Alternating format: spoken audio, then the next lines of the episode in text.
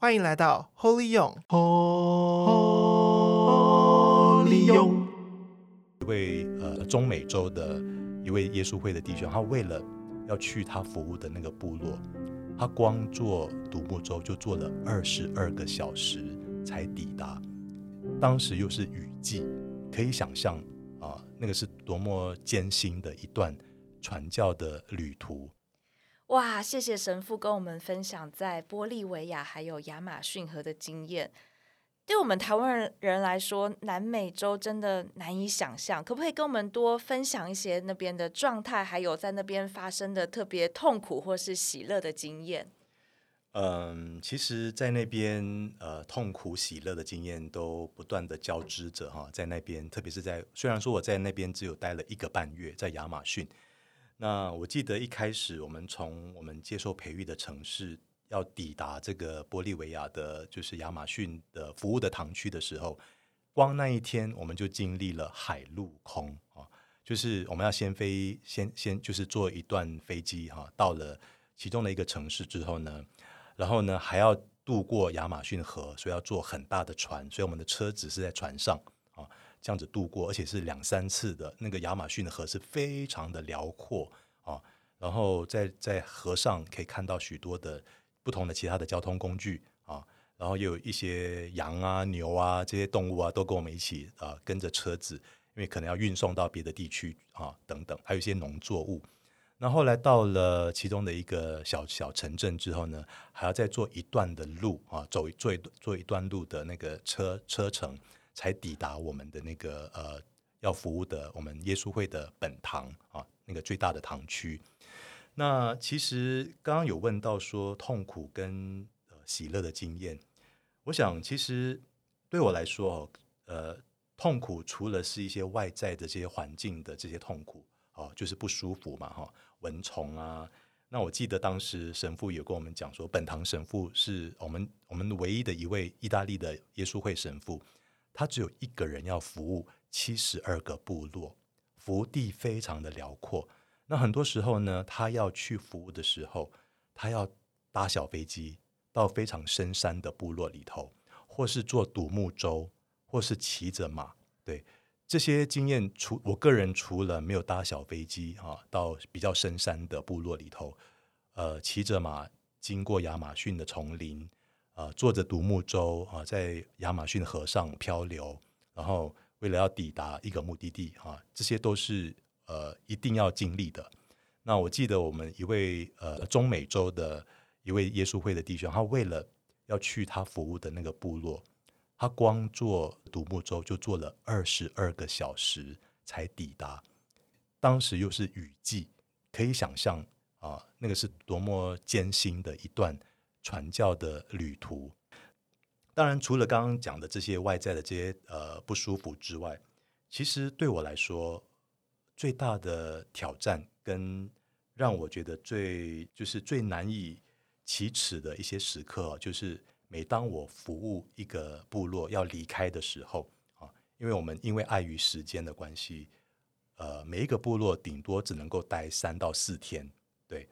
那就是。很多时候前脚才刚刚抵达，然后几天之后呢，就要马上上路去下一个部落了。那我在那一个半月当中，一共去了八个部落，可是八个部落只不过是七十二个部落当中的几个而已。所以你们可以想象，当地的教友是多么的渴望有牧者为他们举行圣事。对，那这样子轮下来，搞不好有的地区一年只有一次的弥撒。对，所以。也因为这样，所以每次离开一个部落的时候，当我看到教友们依依不舍的眼神，然后问我说：“神父，你下一次什么时候再来？”我心里面其实是很明白、很清楚的知道说，恐怕以后不会有机会再跟你们碰面了。所以当时只能够忍着自己的呃这个不舍的心情，然后就跟他们说：“啊，如果天主愿意啊，将来。”只要掌上愿意，我们还是有机会再碰面。那当然，有的地区还是有一些呃有有使用网络啊。虽然说呃部落有的地方比较贫困，可是有的地方还算是发展的还不错。所以到现在，我依然还是有跟其中的几位年轻人啊保持联系。对，所以呃，为我来说最痛苦就是看到这些好像没有牧人的羊群啊，那心中真的很不好受。那看到他们的渴望是这么的深，他们真的有很多牧灵上的需要啊，他们需要被牧养，他们需要教会的资源，可是这都很不够。所以我想，这是也是我们其他地区有足够资源的这些呃教会的地区，真的要好好珍惜、好好感恩的地方。那呃喜乐的部分哈，我觉得说，当然这也跟跟跟原住民教友的这个他们的天性有关哈。看到他们的这么的开朗，这么的喜乐的面对他们，虽然说物质条件来说是不足够的，可是他们是非常懂得感恩、懂得喜乐的。天主的子民，那年轻人也非常的主动哦。看到年轻人的主动，我觉得有一个曾经让我印象很深刻的就是我在准备去第七个部落的时候，因为前面七个部前面的六个部落的经验是因为常常淋雨啊，常常被泥泞，就是觉得自己很不舒服。那那天准备要去的时候呢，也下了一场大雨，而且加上说原住民他们的呃时间观念真的不一样。那我记得他们都会跟我笑着说：“神父，你要了解，我们这边的是，我们这边是所谓的独木舟的节奏，也就是说，我们是按照河流，河流快我们就快，河流慢我们就慢，所以 take it easy，就是不要这么急躁，要按照。所以我觉得那也是我学习到要尊重原住民的节奏，原住民的文化。所以也因为这样呢，所以我心里有准备说，说好当天说好一点要来接我。”结果三点才到啊！那当天刚刚刚开始的时候，因为考虑到时间被 delay 了，然后加上说又下了一场大雨，所以其实我的心情是是有情绪的。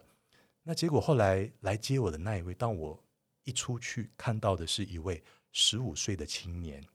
他全身湿透，在发抖，然后呢，可是却充满着喜乐，要把我载去他的部落。我当下就是。第一个就是惭愧，第二个就是感动。他后来才知道说他是那个部落的我们的传协会的主席的儿子。那位传协会主席呢，本身是瘸腿的。他考虑到父亲的瘸腿，考虑到雨天，他一下课饭也没吃，淋着雨坐了四十几分钟的，骑着四十几分钟的机车来载一位。完全不认识的一位外国的神父，这个部分真的让我感动，真的是让我觉得说，如果这个状况发生在其他地区，一位十五岁的青年会有这样的一个主动的态度吗？啊，他完全放下了个人的不舒服，他考虑到的就是部落里头的其他的弟兄姐妹们的渴望跟需要，他们需要被滋养，他们渴望领受天主的爱。他们渴望领受圣体，然后那个部落里头有很多还没开圣体的青年，很多还没有领坚证的青年，包括他本身在内。所以就是看到那一份渴望，所以这个是让我觉得是非常感动，也是非常喜乐的啊！看到他们如此愿意啊，去去接待外籍神父，然后呢，为了其他的人的需要，他愿意付出啊，然后呃，淋着雨，冒着风。把我载到他的部落，所以这个这真的是让我觉得说很美的一个经验，也非常感动的经验，也是非常喜乐的经验。好像在他们身上看见当初跟随耶稣的那些各地的人，然后那个愿意拿出自己的五个饼、两个小鱼的那个青年，他就只有这么一点点，嗯，可是他全部都摆上了。是是。那当然，另外一个快乐的经验就是看到了呃当地的生态的多元性，真的哦，许多的鸟类、植物跟大自然的接触。我记得有一次在晚上弥撒回去之后，那个部落是没水没电的，可是我一回头，满片的那个那个满天星斗，然后萤火虫，这个是在我们都会生活里头是感受不到的。你跟大自然的那个亲近啊，那个美啊，天主就在这个大自然当中。所以那个是你不进去，你没办法体会到的，对，所以这个也是天主给他们的礼物啊。所以我想这些都是让我印象深刻，然后也让我体会到，当一位传教士，特别是在这个福地这么辽阔的地方啊，庄稼多、工人少的这个传教区，真的不容易啊，希望我们也能够多为这些在偏远地区的传教士多祈祷啊。当然，我也希望说，呃，教友们也能够主动的参与啊，特别是当地的教友们，他们其实有主动的参与。那我我也渴望这些青年将来也愿意加入啊教会的这个圣召的行列啊，不要一直外靠外外国外的这些传教士了，他们也要有呃为了这个信仰能够传递下去。他们也可以主动的来回应啊，成为教会的牧人，对，这个是我我衷心的一个渴望。我们下次见，也请大家一起为神父祈祷哦。